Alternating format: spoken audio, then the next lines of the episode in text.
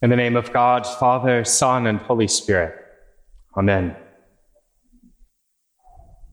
Today we gather with Jesus as he teaches his disciples on a mountain, a mountain meant to recall the giving of the law to Moses. The law was a gift from God, intended to order Israel's life to reflect God's wisdom and glory. The law was not a burden, the law was a gift to shape God's people. And today we have Emmanuel, God with us, forming us as a community around himself in the way only he could, to turn us into a Christ shaped people. If we'll follow him, love him, listen to what he says, and do what we see him doing, we're promised that we'll find true and abundant life. We'll even become the light of the world, a city on a hill radiating goodness and light to all. With his mountaintop teaching, Jesus is not doing away with the law that was a gift to Israel but he's working with the tradition. He's interpreting and getting to the core of the matter. What he's doing, I think, is a bit like good parenting. You have boundaries and you work with them and you interpret them as needed. And that's often needed a lot in parenting. You interpret them so that your beloved children will thrive and grow and be happy. Jesus is going through the letter of the law and he's getting to the spirit of it. And the spirit of the law, which he has the unique ability to draw out as God's wisdom incarnate, the spirit of the law is meant to enlarge the capacity of our hearts so that we will see others in the image of God. The righteousness that Jesus calls his followers into is about our relationships. Dorothy Day, the founder of the Catholic worker movement, used to say to her fellow workers, particularly in difficult and stressful times, and if you know the scope of Dorothy's work, what time wasn't difficult and stressful, she would say, if each of us could just remember that we're all created in the image of God, then we would naturally want to love more. I think Dorothy's getting to the spirit of God's law. It's meant to awaken the eyes of our heart to see the dignity of others.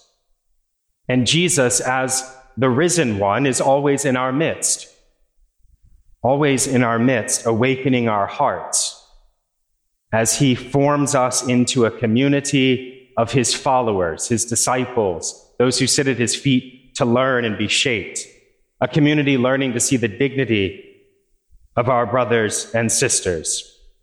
He's teaching us to see others as he sees them, which is to say, the spiritual life is a labor of vision, renewed sight. The teaching on the mountain that we receive today the Sermon on the Mount, or at least a snippet of it, is a roadmap for our communal life as we seek to be disciples, learning to see the world from God's vantage point. So let's take a look at how he interprets some of the law today, because all of that might sound nice, but I'm glossing over the text, you might think. He says it's not only do not murder, but pay attention to what leads to murder, your anger. Guard your heart. Guard your heart and pay attention to your anger and see that it does not turn us against each other. See that it doesn't have us begin wiping out the divine image in our neighbor. It's about relationships. And Jesus is clear eyed. Anger is human. He was human. And he's not saying that our anger is going to cease to exist. We might experience some of that anger today. But what he is saying is that our anger can be transformed through his grace.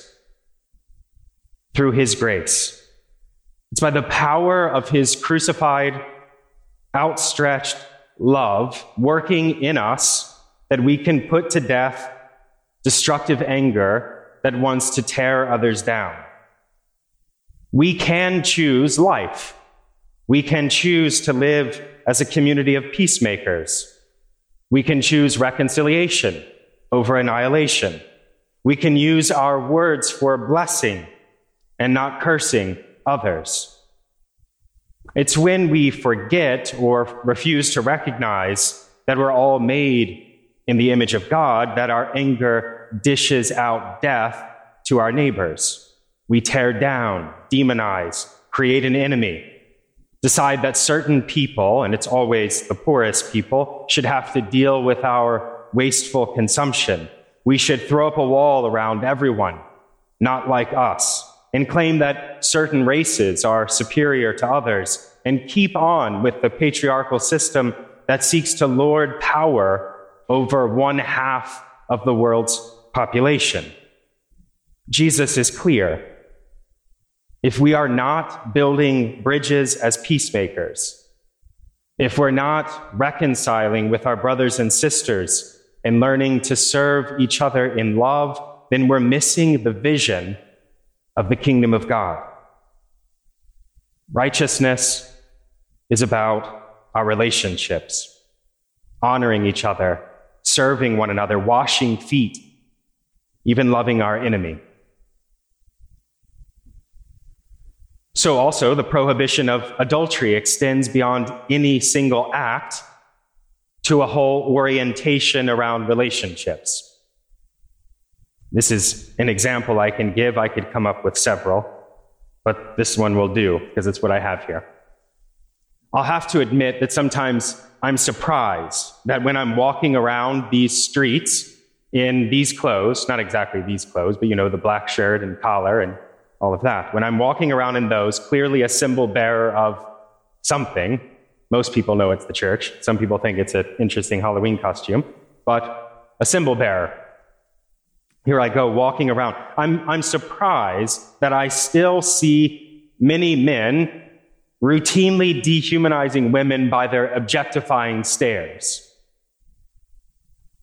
And if we think that it's the duty of women to shield their bodies to avoid tempting men, we're completely sidestepping the issue.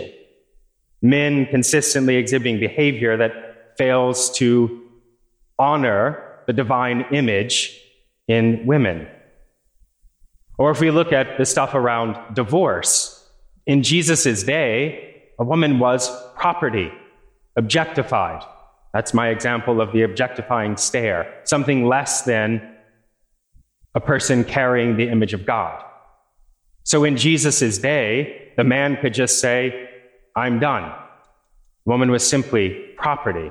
So he's saying to the men gathered around him, You heard it was said this, I'm telling you this. And the women gathered around him, feeling for the first time ever seen, recognized, understood. Jesus is getting to the heart of the matter. So we need to be clear that Christ is calling us to this mutuality of relationship, this spiritual vision to see the divine image.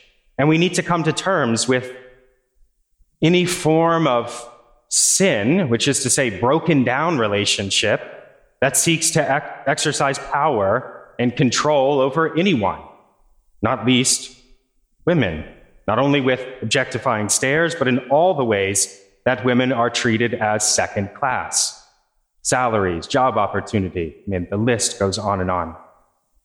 So, patriarchy, which has been the history of the world, sadly, and the dehumanizing world that it's created, can only be torn down and replaced by the outstretched love of Christ. That love which has the power to transform our hearts and clarify our spiritual vision. And it seems important to say that this morning, Christ is not calling us to be fearful and to kind of shrink back and live a life trying not to commit the big sins. And that Christianity is just a kind of bland moralism about a bunch of rules. No, Christ is giving us a new way of life that demands more and promises more. So the idea is not for us to leave church today with a deep paranoia about anger or lust. Instead, we have the Word made flesh inviting us into a new and abundant way of life. As Dorothy Day said, if each of us could just remember that we're all created in the image of God, then we would naturally want to love more. We're here this morning following Christ up the mountain because we want to hear his voice. We want to be his community of disciples. We want to walk in his ways. Put simply, we want to love more. And by his never failing goodness and mercy, Christ, the risen one, is here, pouring himself out to us in word and sacrament so that we might be healed, restored, and renewed as his community of disciples, a community learning to see the divine image in our neighbor. So as we stretch out our hands to receive his life, so that it might become our life,